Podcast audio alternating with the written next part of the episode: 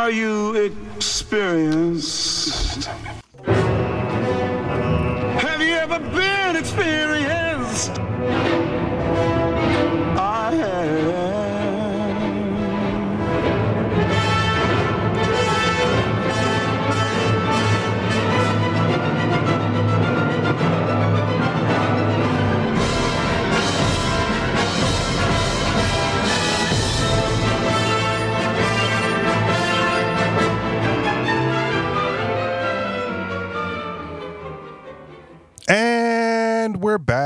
With another episode of the Anarchist Experience, episode 456. Oh, look at that, 456, aka year nine, week 32. Coming at you this week. As always, I'm your host, Mr. Richie Rich, along with. MC and KS. And since this is your regularly scheduled Saturday broadcast, we do it on Clubhouse. Uh, the club is the Anarchist Experience, or you can at me at Riches for Rich, R I C H E S, the number four, R I C H. And when I start the live stream there, um, I'll click the button to notify everybody that we're going live. And I double checked this week to make sure there were no uh, people to add after last week's, um, I'll call it a debacle. Um, but we're good. So, what is going on with you guys this week? Um, I received a tweet on on x.com or twitter.com, whatever you want Just to call call it these days. I'm old. We're calling it Twitter. The Twitter files. Okay, no. Um, we got a tweet from Jeffrey A. Tucker. Um, he was previously uh, hardcore supporter of open borders. Well, he was previously a real libertarian. If I'm gonna, as long as we're saying it that way. Oh, okay. All right, unless unless you're gonna come to his defense here. That's that's what makes a real libertarian. Now. All right. um, no, no, no true Scotsman. Is that the? No, I don't know. I don't know. Um, Uh, let's talk about it. If you're let's let's read the tweet, and then if you're if you're defending it in some way, then yes, let's. It may be the no true Scotsman, um, or it might just yeah, be a qualifier. Yeah, my, mine's a yes or no. Like, it's the you know the border issues the least of my worries, but um, if a foreign government is sponsoring you know soldiers coming over the border, um, well, there might might be a reason to be concerned about that. I don't All know. right. Well, Like, let's- how many guns do you have? let's read. Let's you- read the tweet. Let me read the tweet. I, I guess if you if you have enough guns, then it's not a problem. If you don't have enough guns, then it is a problem. So anyway, um, Let me read the tweet. So just so we're not Okay. bearing the lead here. okay, you read it. Yeah. Murray Rothbard wrote about two years before he died that his views on immigration had shifted. He explained that malicious states can use mass immigration to change the demographic composition of a society in a way that shifts political allegiances towards a tyrannical regime. I had my doubts that he was correct about this and continued and even intensified my support for open borders. How can I put this? He was right and I was wrong. I see that now, and God bless him for being willing to change his mind based on evidence. We should all be like that. And then I, I didn't pull it up uh, quickly enough, but there was a there's a he responded to it, you know, underneath that. If you have that, you know, further caveating his position there but previously open borders to saying he was wrong about advocating open borders. Um, I'm my position, right? If we're going to play the no true Scotsman thing, um, is that libertarians ought not be for uh, state control over borders. So, if you're saying, you know, if if we're assuming that his position is now closed borders, which is, I want to say, a fair assumption based on the wording in the tweet um, I would say that that's no longer a libertarian position. Now carry on. You want to go first, KS, or you want? Me to? Well, I, long ago, I was um, asked the question. Well, um, do you really favor uh, open borders? What if what if the North Korean army just decides to send the whole army over to the United States? My sort of flippant response was, well, my guess is that most of them would defect as soon as they got across the border out of the, the clutches of a dictatorship like that.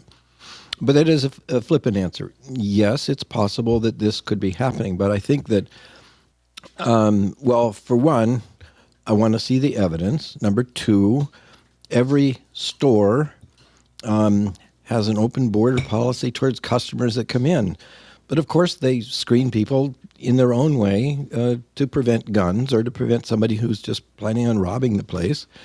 And they have the ability to do that. But don't screen out 99% of the potential customers who have um, very s- serious and uh, well intentioned motives for making a better life uh, just because you're trying to screen out a few. You, you use the intelligence of, of your screening capacities to screen people out. But instead of it just spending billions of dollars on a big wall, they should spend billions, well, a lot less, on a big gate so that they can uh, process people rapidly. Right now, the Cato Institute indicates that it takes like 35 to 50 years to process people through their gate, which is extremely narrow, extremely um, uh, biased against workers and people in desperation, largely or to a great extent because of American interventions abroad. The drug wars that the United States fuels have made life difficult. The trade barriers has made life difficult. The massive aid to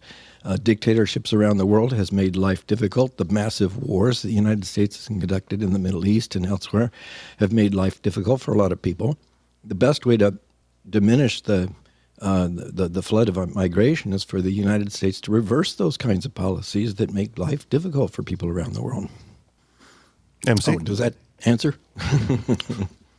Um, I, I agree with what he said. Okay.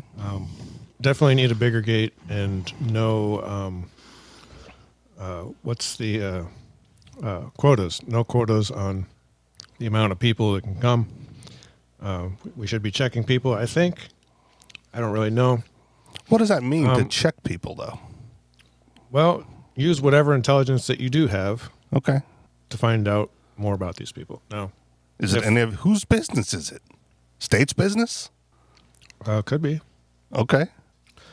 Um, so there, there's two issues. Um, the the worst one, which I haven't seen any evidence for, you know, KS said he wanted to see evidence. Um, I do too. I haven't seen any evidence for this. Uh, this this issue is uh, them sending, you know, uh, you know for, foreign nations sending uh, terrorists or sleeper cells to hide out in the U.S. Uh, and and when the call comes, then they will all attack simultaneously and cause chaos and destruction.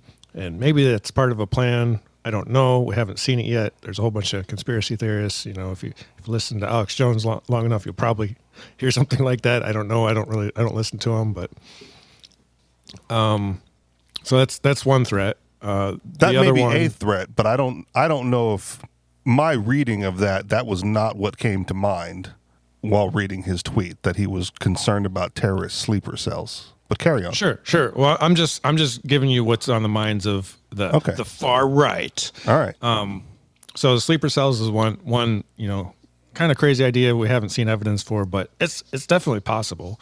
Um, there there are people coming from, uh, you know, the uh, Muslim nations and and uh, maybe they don't have the best intentions. I don't know. We'll find out. You know that there there certainly were uh, in 9/11 um, yeah. for whatever reasons or you know whatever motivated them to come here. I pro- it was probably blackmail and and other stuff that that actually got them to do it. But um, so beyond that, um, the the other one is get a whole bunch of people of different colors and ethnicities to to come over the border and vote and and change the you know basically the, the their thought is that well all these people are going to vote left or vote democrat If- that is the general consensus among c- certain groups of people, yes. and i don't know if that's true either Okay. um I, I, I for one thing um the illegals are not allowed to vote so i at least in the, the general election um, there are cities uh, new york city for example that are allowing uh, anybody to vote. Um, and that certainly has an impact. Um, so it, it could just be uh, a desperate attempt to hold on to power. And you know what? Maybe maybe it's actually a good thing. Maybe that maybe a whole bunch of people end up coming over here and they and they uh, you know add to our economy and and so what? But my actual view, getting to you know, so those are the two issues, you know, terrorist threat or you know, everybody you know, assuming all these people are coming over are going to vote a certain way and change change uh, politics. Um, the way I see it is if if our government is so weak and simply controlled by by immigrants coming in, then then it's already toast. It's already going down, and bring it on because uh, that's the direction it's heading. It's it's heading towards self implosion, and uh, maybe the only way out is like what Texas is doing: just secede, and then you can do whatever you want. You can handle the illegals or immigration the way you want to do it, and uh, and maybe it'll work for them. Maybe not. I don't know. All right. So, in, in my initial response, I said former libertarian Jeffrey Tucker, and you suggested that maybe that was a, a no true Scotsman fallacy. Um, I still want that addressed. If you you know if you're willing, can can libertarians hold closed border positions and still fall within the realm of being libertarian? Seems contrary to the philosophy to me. Well, in a way you can say if it's your own house you have a you have a a, a right to um, control entry into your house the problem that um, people like Hans Herm- Hermann Hoppe have is that they assume that some people have the right to make that claim for a whole country just because they object to uh, immigrants. So, therefore, by doing so, saying that their policy should be implemented by the government, then prevents other people from their right to hire people or to welcome people from anywhere uh, on their property. So that's, uh, I think, a huge leap. And that's I why agree. I think that the, the Hans Hermann Hoppe types are not really libertarian either, because they then project their uh, claim to a right onto everybody else around them. And yeah, that's, we, we've got a term for those. It's either Hoppian or racist. Yeah, yeah, yeah. His is very much that way. And I always found it very hypocritical from Hans Hermann Hoppe because he was an immigrant from Germany after the war and and uh, took great advantage of uh, publicly funded facilities for his education and for his uh, for his teaching. Um, you know, um, And then pulled the, ladder up behind him. taxpayers. yeah, yeah, and then all right. and then had this attitude towards the others. Yeah. There, you know, um earlier on in the campaign cycle, uh, Vivek Ramaswamy had an interview where he was basically accused of doing the same thing with one of his policy positions that I don't recall which it was, but in the interview, he's like, well, you're trying to stop these programs, but you took full advantage of these programs, and and yet now you're saying no, you know, type of thing. Yeah, yeah, good, good for me, right? Much like any other business that we would be talking about, where they don't want regulation until they have you know close to monopoly control of an industry, and then they want to regulate it to prevent others from entering. Right? I I want all the rules lightened so I can get in, and then we'll shut the gates behind me. Now we've we've seen that in 9/11 that, that all of the 9/11 attackers were terrorists, and and they all came in on a student visa. I, so far as I know, nobody has has um, called for ending the student visa program because of terrorism, and yet, and and most all of them came from Saudi Arabia, which is America's closest military ally in the Middle East, uh, even more so than Israel, I'd say. Um, it's, um, I mean, there's filled all kinds of hypocrisies with regard to um, the, the, the anxiety about terrorists. Be really serious and focus on real terrorists, and you can solve a problem without harming the um, millions of other people who are desperately just trying to improve their lives, as they have throughout history. And I'd say that this is a, a very strong message not only for libertarians but for Christians who have um, um, to ask themselves first and foremost, you know, what would Jesus do? He wouldn't close the border and say, "Well, we we fear that uh, person coming." We they would say, "Well, um, you know, we treat them as we would want to be treated if we were in their shoes." And um, um, and libertarians, the non-aggression principle that you if I don't have the right to initiate force against somebody else, then I don't have the right to ask the government to do it on my behalf. So there, I think there's two very good, strong principles that stand in favor of um, openness. But I, I totally agree with the idea that you still need to be astute and brilliant and use your intellect and your facilities to be able to find out those people who do want to do you harm. And I think those are most likely in Congress. Um, I mean, they're the ones who are terrorizing the population. Yeah, I was going to say you got to do it from and the all the inside time. too. and uh, so and and with their wars abroad, I mean, we we've accepted the fact that we're going to give billions of dollars of of military assistance to almost any country on the planet that asks for it, or whether even where they not ask for it, and that's a a, a mandate on the taxpayers of of uh, this country uh, to forcibly support autocrats everywhere. All right.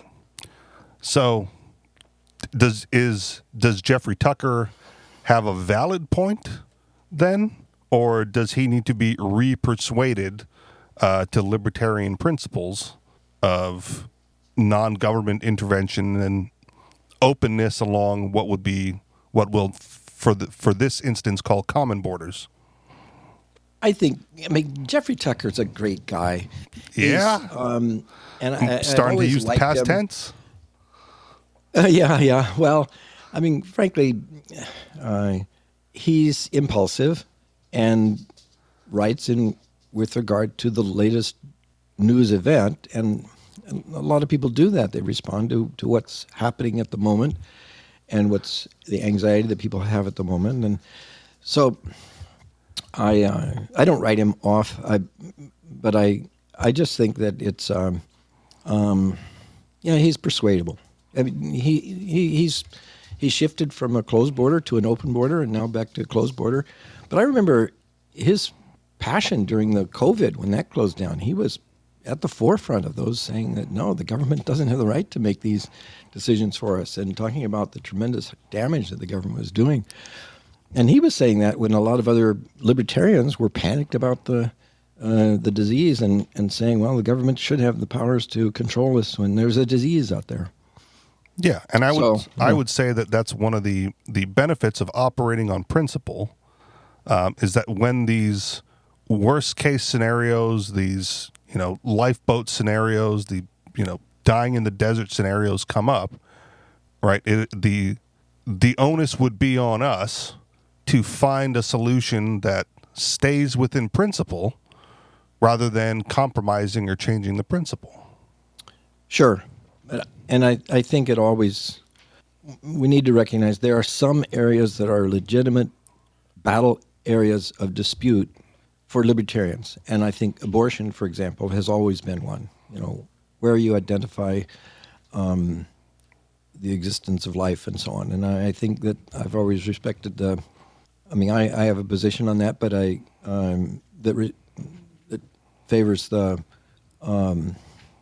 uh, the the the, uh, the the rights of the woman over her own body. But I respect the, the the point of view about the other because I think the principle can be applied in both places. Okay. So are you suggesting that borders is another one of those issues?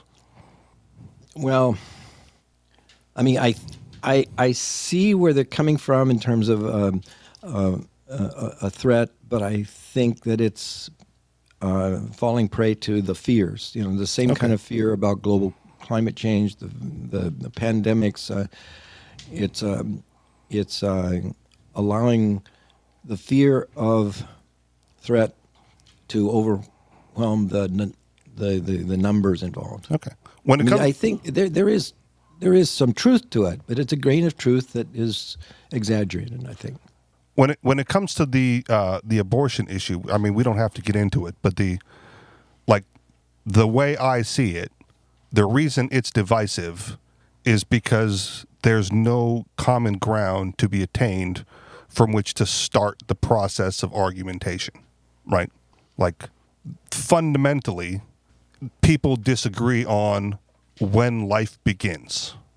And those that say it begins at conception will never have common ground with those that be, say it begins when the baby takes its first breath outside the womb. right? Like every uh, Yes, everything between those two points is disputed and will forever be disputed.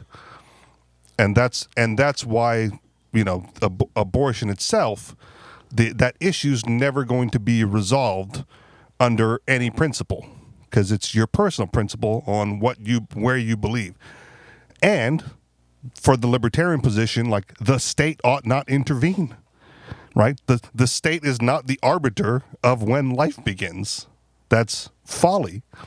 Uh, well, I think we're all living in a simulation, so you're not actually alive, so I can do whatever I want to you. And okay, and like you know, if you're talking about me personally, right? Like if you believe that, and I believe that you actually believe that, I would be operating under self defense or along your principles to take you out immediately because you are an overt threat to my well being and my future existence.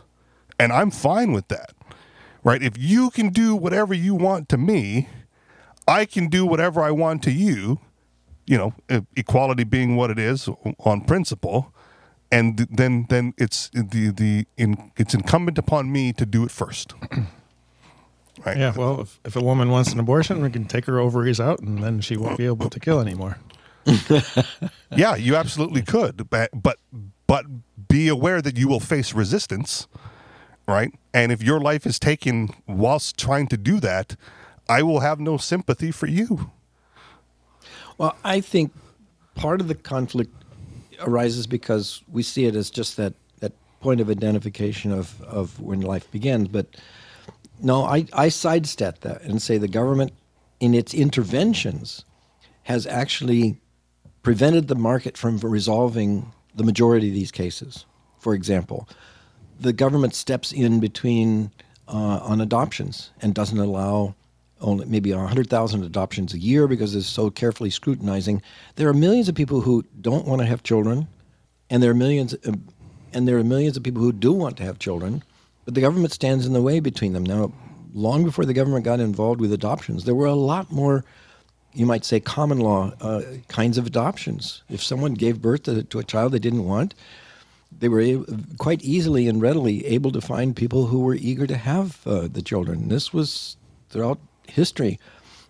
But the state's intervention has made that impossible. So therefore, people are faced with this. And also, the, the marketplace would allow people who now pay millions of dollars or thousands of dollars to for surrogate parents or for adoption agencies. Instead of paying that, pay it, be able to pay it directly to us Yeah. to someone who was giving birth to someone that they, they, they didn't want. And, and then you find a tremendous number of opportunities through innovation and the market incentives to, to resolve this without, without abortion. And so uh, I'd say that uh, And I, I would it resolves this case a lot. I, I would I would agree that the market could provide solutions to the unwanted baby problem, um, but it's not going to fundamentally change people's minds as to whether or not abortion is murder or not. Right? Like, if it's murder, then you treat it as such. If it's not, then you have like these marketable solutions um, that can that can assist the woman and the and the baby right? But it's still there, you're still going to have that unresolved issue of whether or not it's murder. And I'm not going to resolve. I don't want. I don't want to resolve that here, because in my opinion, it's ir, it's irreconcilable. Right? There's incommensurable differences between those two sides, and they the, until you can convince one or the other to change their belief as to when life begins. Right? There's there's no point.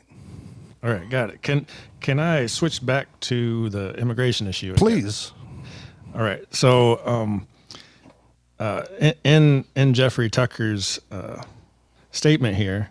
Oh, sorry, my microphone. Actually, my cable is messing up. All right. Okay. Um, he asserts that basically, if if you read the sentence backwards, uh, well, he says political allegiances toward a tyrannical regime. So, if you assume that we have a tyrannical regime right now, then it makes sense what he's saying. So, you, it, and and if if we don't have a tyran- tyrannical regime right now, then it doesn't matter. So, is, is the Well- current regime the the Biden administration, the CIA, the deep state, are they tyrannical? It's a government, so yes, it's tyrannical. And it would be more or less tyrannical under Trump. It, it- irrelevant to me. I'd like to say yeah. I'd like to suggest yes, less tyrannical. Um, but who knows, right? He he Just- had four less- years, and there's some things less- that we golf clap for him.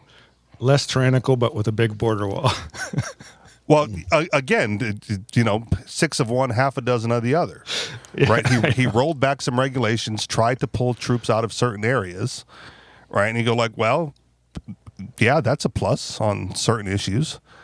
And I, you know, aside from of of pardoning no marijuana offenders, right? The the the federal pardon of marijuana people that like affected absolutely no one. Um, I don't know, you know, help me, you know, help me think of one. I don't know of one Biden policy change that was um, pro freedom or pro liberty or any of those things. Yeah, I, I don't- I don't see much Okay. difference in them.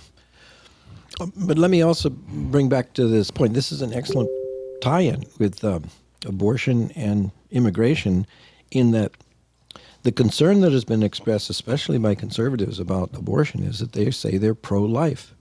Well, I'd say they should apply that same principle to the people who are already alive, uh, the, the immigrants, people who are desperately dying and starving and and um, abused by governments all around the planet, um, they ought to be equally concerned about the life of people who already are born. Yeah, Not but they're not because a lot of them, you know, are, are pro death penalty too. Yeah, I suppose. Well, hmm. now death death penalty that that gets into another different issue because um, you, know, you could say, um, well, I I attribute the death penalty to the right to to defend yourself, but I don't believe that the state is very good at it. I think that they've been made they make so many errors that I don't really trust them with it. I mean, if you- principle, I like the idea because you have a right to defend yourself, even to the point of killing the aggressor. Yeah, Uh, in principle, but I don't trust the state at doing it very efficiently. that is And- true. and- but any and- any any uh, inmate on death row uh, is secured from uh, assaulting members of the public, right? Like the, the the defense position has already ended. The aggression has ceased. They are no longer a threat. Well, and, and but the, that also raises this huge question: How many people have been wrongfully committed, uh, convicted? I think that supports think my there's a lot position as well. What's that? I said I think that supports my position as well. Yeah, Yeah. So you can't the the the state run death penalty um, is contrary to self defense. Is I guess the point I'm making. Whereas legitimate self defense, yeah, if if the if you're being aggressed against and you're in fear for your life, right? You you can do what is necessary up to including taking a life um, to protect your own right? But if you know, if someone else comes up and tackles the guy and has him in chains and cuffs and tied to a tree, right? You don't just walk up to him and shoot him. He's no longer a threat. yeah. Good point. Yeah. Good point. And and with you know, let's circle back to the immigration and you know, just because that's the the Jeffrey Tucker position. The, y- there's there's always it's easy to conflate uh, public and private ownership of things, right? And they, they you can't do that because they don't op they don't operate the same under any sort of you know any sort of circumstances, right? Like, well, you can lock the door to your house, so we can lock the door to the country. Well, it's different, right? Like I I can lock the door to my house, but if you know my roommate or whatever wants to let in someone that I don't want them to let in, um, they have equal access to that door, and I can't stop them, right? And then there's a conflict, and so public public public rights of ways, uh, so long as they exist, ought to be equal across the board. And if you want to take away those public right of ways and have and privatize everything, I'm fine with that too. Like let's get there and then figure out how immigration will work. And I assume that people who want laborers to come across the border and work, right, will find a way to get them there, uh, either by paying the road tolls or flying them over the airspace or however they want to get there, right? The the the market will figure that out. Um, but you don't get to you don't get to take collective ownership of the public borders and say, well, we voted for Biden, right? So so we we've all agreed that Biden or Trump, right, get to make decisions on behalf of 300 million people uh, when it comes to open or closed borders. I will also use the old cliche that free people travel across free borders freely, and that's a hallmark of freedom. Right? So if you want freedom and liberty, you can't be stopping people from coming and going.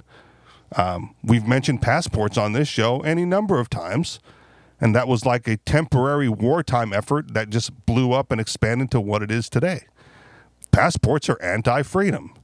Being restricted from travel is anti freedom. If other countries want to do it, fine, right? But if you want to, if you want to be the beacon of freedom and liberty, uh, you ought not do what states are doing. And in locking down the borders or restricting people or or processing people coming through. And another thing that used to be I used to argue more about, you know, in the in the earlier days of coming to the philosophy was like separating the act from the crime, right? Like people would say, like, well, you can't legalize drugs because people break into cars to steal money for coke. I went, all right, so let's let's legalize drugs and then arrest people for breaking into cars and stealing money. I don't care what they're stealing money for, right? That's irrelevant. They're breaking into cars. That's a crime. Let's let's let's just prosecute that. Right? Let's let's prevent that. So if people are crossing borders to commit crime, right? Let's treat them as criminals when they've committed the crime, just like we would anybody within the border. Right. So Jeff, Jeffrey Tucker is worried all these people are going to come in and vote a way that he doesn't like. Um, and so instead of locking down the borders, we should lock down the politicians at least to the, the Constitution and make them follow that. Very good. I mean, they all swear that they're going to follow it and support it and uphold it. Um, that's bullshit, and it's obvious, and you know they need to be locked down. Like, And it's bullshit on worse- the borders issue. Lockdown worse than COVID, like lockdown in a prison, and uh, you know possibly worse. You know that used to have guillotines, and maybe we should bring those back This is this is this is another issue that for politicians only, not not for normal criminals. yeah. this this is another issue that you know people people think that they can like lie on the con- rely on the Constitution about, and it's not there. There's there's no there's no passage in the Constitution relating to immigration. It's not there. If anything, it's a states' rights issue. It's it's Yeah, which which has I, I wonder why you know Texas is probably the loudest uh, complainer about the the immigrants. because they have um, the biggest border with Mexico, man. Sure, that's- um, no, it makes it makes a lot of sense, but Yeah, okay. at the same time, they they have uh, a lot of people. They they could probably raise uh, a lot of money to to enforce it themselves. Um, I I don't know why they haven't. Maybe maybe it's because they they fear that they will have to resort to you know imprisoning hundreds of thousands of people or possibly shooting some to discourage them to, from coming in i i don't know if that's There were some border agents within the last couple of weeks that shot Mexican citizens on the Mexican side of the border. You're laughing. It happened. Look it up. yeah well That's I know. that's and what you and get. The government's making deals with the Mexican government to incarcerate them or send them back to Guatemala from Mexico. I mean, all these kinds of uh, things. Yeah, it's um, right? And if, and if Texas went closed borders as a states' right issue, right? I would call I would call uh, Texas a fascist state, like a not free state, right? For locking down the borders, you know. If if some if there was a Texas libertarian that called for closed borders, I would question his libertarian card as well, right? But on a constitutional level, it's just not there. There's there's no purview for it in the United States Constitution for the federal government to have anything to do with immigration whatso whatsoever. Period. Full stop. You can't you can't even use that um, as part of their purview. Well, it's the federal government's purview. No, it's not. It's not there. Like read the read it. I had well the 99% of what our government is doing right now is not in the constitution understood. it's so true. So you can't rely, This is so a- don't lie don't rely on it. this this is why I, you know I I support Texas from seceding, not not because of the immigration issue, but you know t- you know Texas is worried that all these people are going to come and vote and change the the politics in D.C. and therefore they want to get out of the the union because of that, and uh, you know I don't I don't think you need that excuse. It's already a tyrannical regime. Yep. Um, you don't you don't need to say well it's it's because of the Mexicans or Guatemalans or or Muslims or you know whoever's coming over the border. Right. Well, you're right, and that might be the issue that gets Texans on board with secession. Yeah, yeah, and that's and that's why I'm for it. Yeah. because whatever the issue is, I don't care. Go ahead and secede.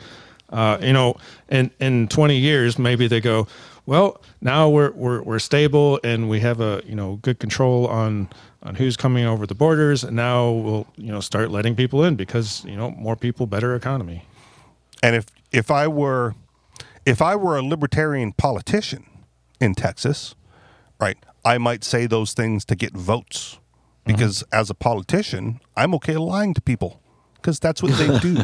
that's part of the game. You enter the game of politics, you, you you do what you can to win. And then you do what you want anyway, so I don't care.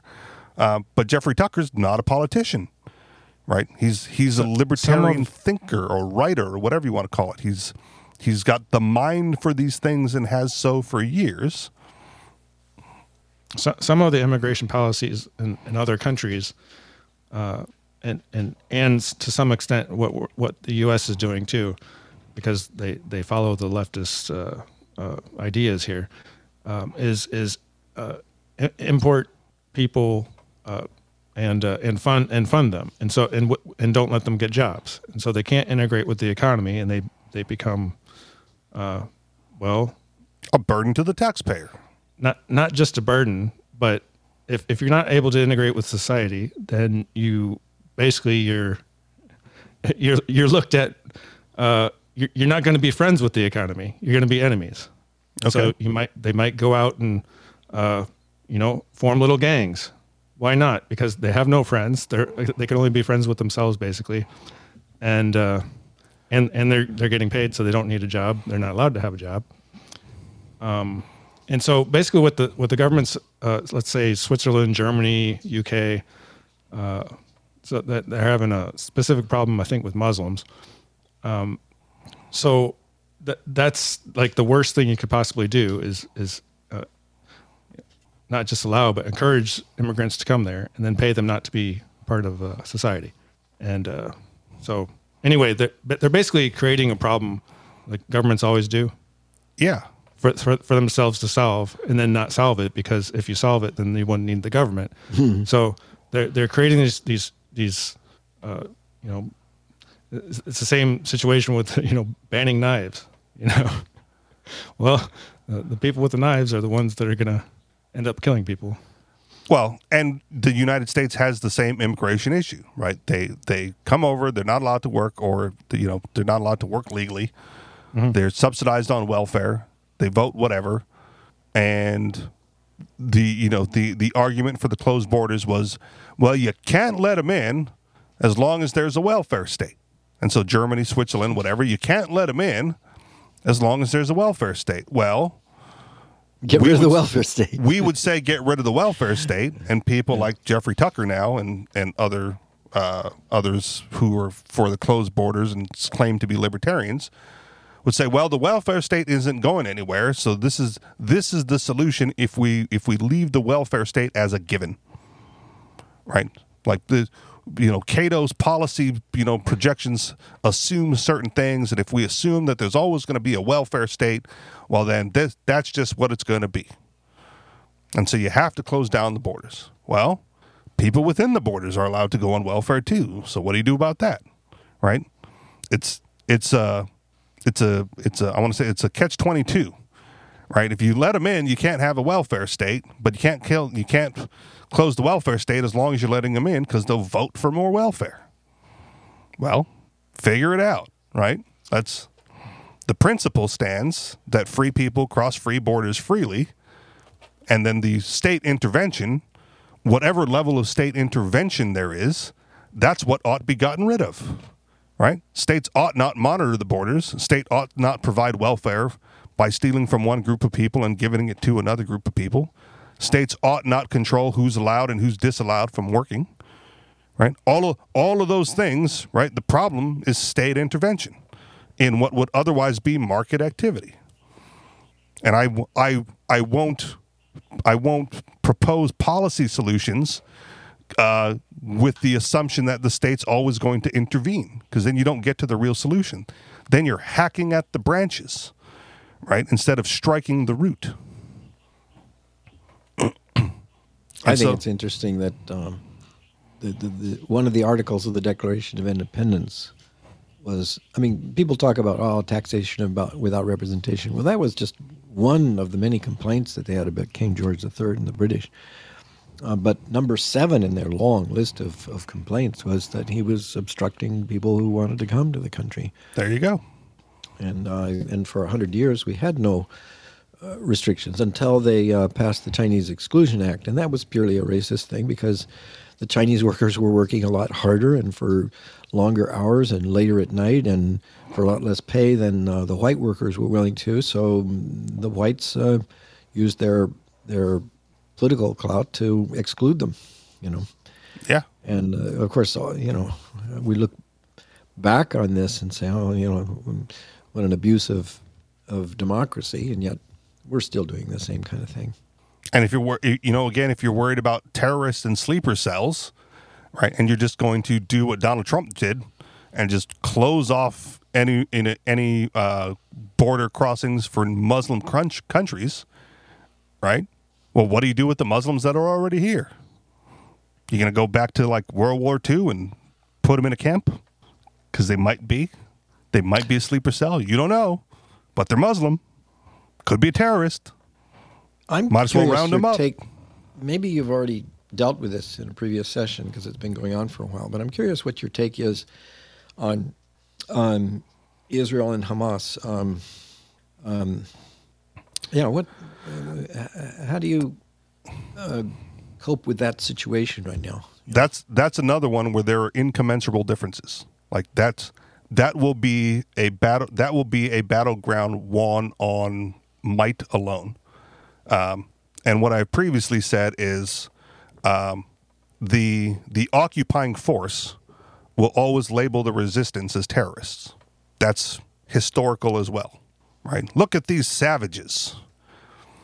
And depending on how far back you want to go, right? Both sides have a historic claim to the land.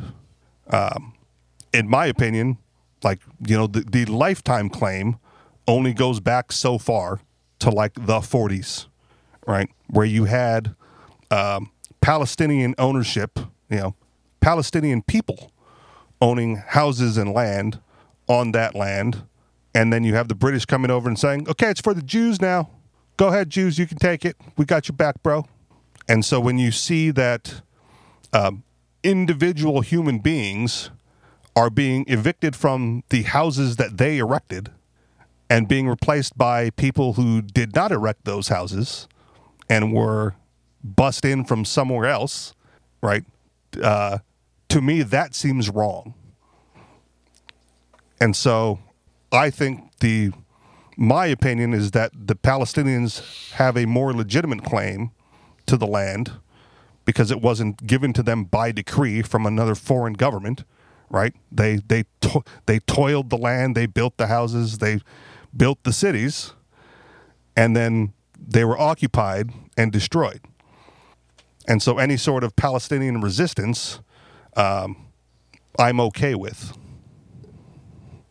And if and if Israel doesn't want Palestinian resistance, uh, they ought leave and stop occupying the territory.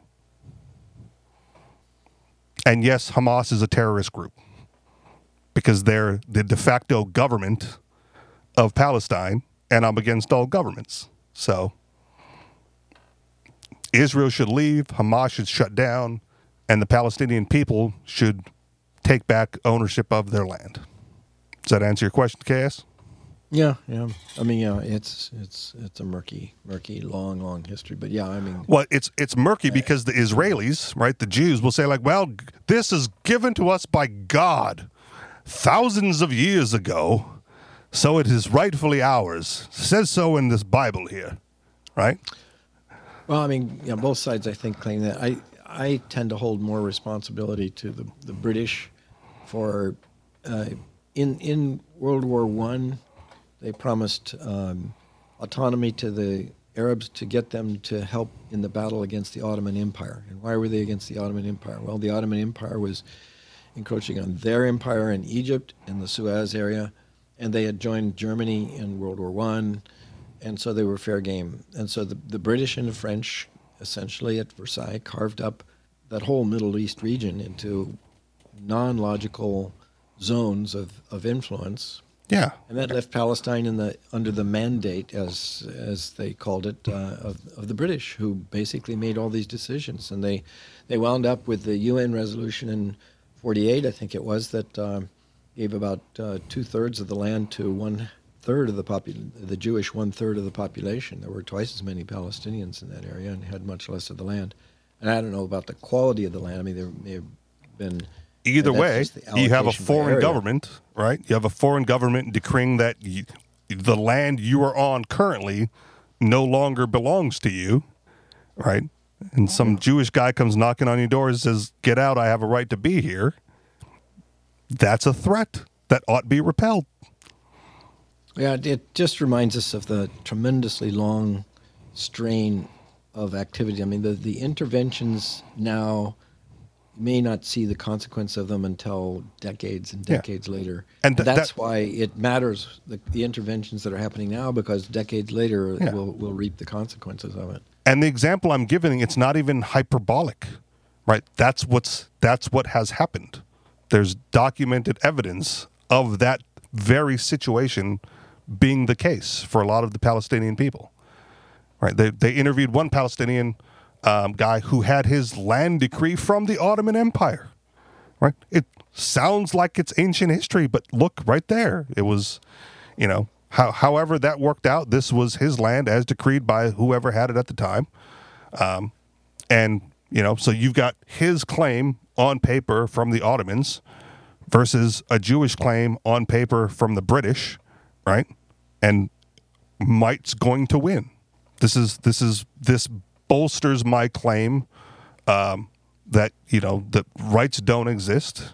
You you can keep what you can defend, and if you're lucky, you don't have to defend it because people agree with you that it's yours. Well, this one this is disputed, right? And th- there's because of the high claims that it was granted to them by God.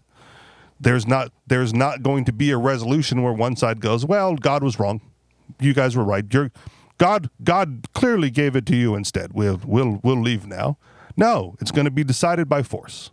Right? When you when you can't when you can't resolve things peacefully, the answer is always violence. It underlies all conflict. What we do as civilized people is we try to resolve conflict without violence the best we can. If we cannot, we resort to violence. And this one is going to be re- this one is going to be resolved through violence and with the with Israel having you know the the backing of Western democracies and much better weapons, um, the likelihood is they will just smash uh, the Palestinians until they're gone. Right? Well, okay, uh, but is that the end of the story, or will this then ripple throughout the Middle East with Iran emboldened and, and the Syrians emboldened and uh, Lebanese, Jordanese, um, uh, Arabs? Uh, I mean, is there likely still to be another backlash in the other direction as the pendulum swings? oh, I'm sure so there the- will be, Yeah. but it won't be from Palestine because Palestine will have ceased to exist at that point. Right? They will be another conquered uh, another conquered people. Yeah. And if you want to if you want to relate that to America, right? If the Indians came off the reservation and said, "We're taking it back," right? More power to them. It's it's going to be disputed and it's going to end in violence. They're welcome to try, but it's, you know, it's it's unlikely going to be. Like the the Indians have acquiesced to the life on the reservation Right. The the Palestinians have a mandate from God to defend their land. Okay, I'm curious. Do you have some good headlines for us? Uh, I do. Did are we resolved on the Jeffrey Tucker thing? Because I feel like I want to summarize it and say Okay. bo- both regimes in the U.S. are tyrannical, so open the borders anyway, and focus energy on uh, getting rid of the unconstitutional and tyrannical government that we have. All right. All right. and as and as far as the the claim of no true Scotsman, because that was addressed really early on. Um, I don't. I don't generally like attacking libertarians. Um, I I think uh, he he deserves a a good um, spanking for that. Um, And you know some some harsh criticism and uh, uh, yeah, he needs So- he needs to change his mind back to being open borders. Okay, so you're willing to give him a pass as still being considered libertarian, just holding this ridiculous non-libertarian position on a particular issue. Pe- people succumb to fear, and so he needs to get brave again. Okay, all right. I really like the the tack of that, you know, because that's it's um, it's respectful of the whole of Jeffrey Tucker, and um, opens up opportunity for persuasion. Still, I, I like that. It's a very good approach to it. and I'll just be more in your face, right? If you if you want to if you want to like retain the mantle of Mr. Libertarian, you know, you you got to hold libertarian principles across the board, right? When when when Walter Block held the mantle of Mr. Libertarian and then started Libertarians for Trump several years ago, right? Like I I, I in my mind uh, I took the mantle away from him Right? he's he is not the guy. He is not the guy. He is not the thinker, you know, uh, the Well- the proponent of libertarian thought to push forward.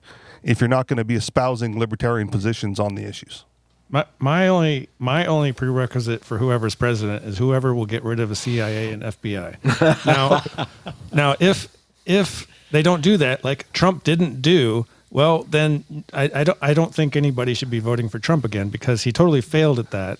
He did not get rid of the deep state. He he hired all the wrong people. A lot of them that were deep state people. You know, maybe it's just because he didn't really know who to hire, and he was just going off a list of what people gave Okay. him and he wasn't really prepared to you know hire some anti deep state cabinet you know that's that's the way i see it but at the same time he still failed you can't trust him and put somebody else in there Okay. uh, maybe vivek i don't know so do you accept? Do you accept Walter Block back in with open arms then? Because he was operating on fear as well, right? He was like, "Yes, we're voting for Trump." Only because it would be so much worse with Hillary that we have oh yeah no well, I, other be- I believe that i believe that too um, if if if he believed that was uh, the the only thing to stop hillary then then i'm i'm okay with that Um, but what I'm not okay with is okay, so now Trump gets elected, and then you just go, okay, everything's fine now. Uh, obviously, it wasn't. So that's the that's the after you get Trump elected, that's the time to attack him or persuade him to do the right thing. And obviously, nobody did. So the libertarian vote, Vivek Ramaswamy, Um, close enough to libertarian. No, I I, I would No? say that's. Uh, I wouldn't even say it's a libertarian issue. I'd say it's a personal issue. Um, you know, Okay, well, that's do, that's fine do the for best you. with whatever you got. that's fine for you as an individual. You're not starting any organizations to support the cause, right? That that was that's where I I took it back from uh, Walter Block, right? Was you know falling for the same rhetoric every year after year, right? This is this is the most important election of my lifetime. We cannot squander this case by voting third party, right? Like that's that's that was the position, and that's the same mean- position year over year. I mean, I didn't I didn't vote that year, but um, I I did uh, you know walk out of my my office I was in you know saying I'll, I'll, I'm gonna quit if Hillary's if, if Hillary wins, and I was planning on leaving the country. I mean, so I was serious, and I I think Hillary's the most ridiculous person in the world, but yeah. Um, and a lot of people said that. Celebrities said that as well, and they're still fucking here too. If Trump wins, I'm leaving. They're still here. If Biden wins, I'm leaving. Well, they're still here. I'm- no one really I'm- left. I'm a little bit more honest. Well, you, I, I believe you when you say it because you've talked about leaving the country several times already for, you know, any number of issues or reasons. So, don't you know? Don't wait for an election. If it's better over there, if it's better over there now under the Biden regime, it's still going to be better over there under the next Trump regime or whomever gets elected next. And then when it's not better there, find another place to move to or come back. My question is, where over there? Uh, where where is better? Uh, do you want to take this one, MC? You're the one Argentina. Argentina's got good good prospects, yeah. but that's still an uphill battle for sure. I don't, I don't think I. I bet you in, in one year things will be looking just just The same. no. I think they'll be going up and up and up from Oh, at- okay. in one year. I think things turn around quickly as long as you're not stealing from people. Yeah, good point. Yeah. So right now, Argentina seems like the one. Um, there's still the I forget what the what the cities are called in Honduras. Buenos Aires. Oh, Honduras. Oh, um, Liberland or no, One, yeah, one. it- It's something similar to that, right? I, I can't remember the, the type of city they call it, but it's a it's a uh, it's a a I don't I can't think of the term. It's an island enclave of libertarianism, but I Something find like it that. very, yeah. very hard to believe that the government of Honduras is going to leave them unalo- alone. Uh, and uh, I mean, I I applaud their effort. Um, of course, I don't. I'm not real close to it. I don't know the people or what what's going on too much, but I just don't trust the government of Honduras to, to leave it alone. Well, yeah, but if they, you know, much like uh, Hong Kong and China, right? If if they if they appear to be prosperous, and you're leeching off uh, whatever percentage of that prosperity from the top by allowing them to exist, right? Then you, you ought not kill the golden goose by trying to smash it, right? You just Although China is doing that. well, fool but we would say foolishly, right? yeah, yeah, yeah. Okay, Of course. Yeah. all right. So if you're uh, governments have been known to be foolish. Understood. and if if you if if you're the government if you're the Honduran government and you see this, you know, this city doing its thing, right, and it's bringing you prosperity, uh, you ought to model that thing, right? And if you know this is the government, right? So you, you model that elsewhere, and then you keep your thumb on all of them, right? You're you're the you're the uh, the the foreign owner far away that just collects the profits right the the absentee landlord right yes yes we have to send argentina 5% of whatever we make every year right but but they leave us alone and 5% is a reasonable price to be left alone I mean, in a way, uh, this is the way you define the United States. It's the market that has prospered well enough to for the government to leech off of it and do all of its damage all around because it it leaves enough of the market alone to produce this uh, vast amount of wealth. Yes, but but uh, in the United States, uh, the government is so greedy, right, that it tries to leech more and more, and is now detrimental and harmful to normal market activities, right? Like five Has always been. has always been, um, but there there is a percent taxation, uh, you know, one, two, three percent or whatever, uh, that would that would stop the vast majority of libertarians from complaining, right? I'm not going to get up in arms, you know, over a thousand dollars a year in taxes, right? But 30, 40, 50, 60 percent of my wages, right? Well, now now we're starting to get into the fighting realm right now i got to now we got to start talking about this and advocating against it. 6 70 80 90% well now now we might get violent right? Because you're, you're taking way too much. I was fine if you were just taking 1% 2% 3% right? My life is not worth the 3% to fight back right? But 70 80 90% uh, now we start calculating how much a life is worth right? We the likelihood that this show exists, uh, one taxation, is slim to none. What what would we complain about?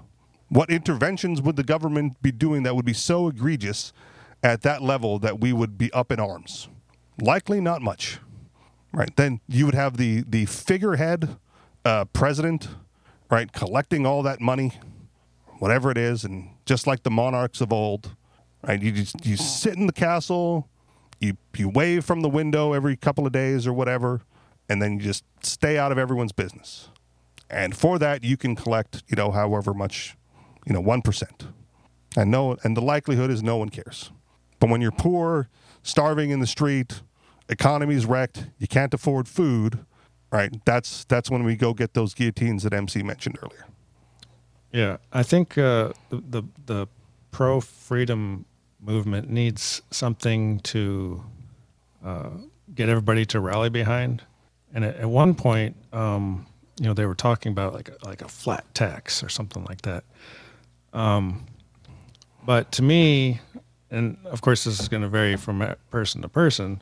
It's like, what's the most that you could accept before you uh, have a hissy fit about it, uh, about taxes? And and to me, it's like ten percent, like in total, like Yeah, five percent state, five percent federal, and like if if the government can't figure out what to do with ten percent of every single person's life, um, then you know they can just they can just go away. They could die. I don't Yeah. care. Um, but it's it's way higher than that, and not only that, but the the amount that they borrow and print also added on top of that. It's just Yep. uh, it's absurd. Um, so uh, it's so in order to I don't know make make a cause and then be able to shame people for not being part of it, it should be like maybe maybe that should be it like ten you know ten percent flat tax and uh, if if you're if you're not on board with that or, you know you know ten percent or less I would still call it tyrannical, but that's just me. But yeah, Um, Oh, I probably yeah, wouldn't sure. complain as loudly. Sure, sure. Um, but reducing taxes. Yep. So that that would be the call. Reduce taxes. Everybody can get on board with that. And if you're not, then you get kicked off the reservation as far as we can kick you. But All right. All right, I'll read those headlines for you, KS, but we're not going to get into them because we're pressed for time here. Okay. Uh, Chick fil A could be forced to open on Sundays after its policy called a disservice and unnecessary inconvenience. e- easy solution. You just you make the politicians work. Yeah, yeah, yeah. Transgender monkeys and other U.S. government waste exposed. Uh, this is the annual uh, Rand Paul uh, um, airing of grievances. Three out of five, oh, we should have got into this one. Three out of five illegal alien households are supported by taxpayer funded welfare. Let me move this one up because this one is also related.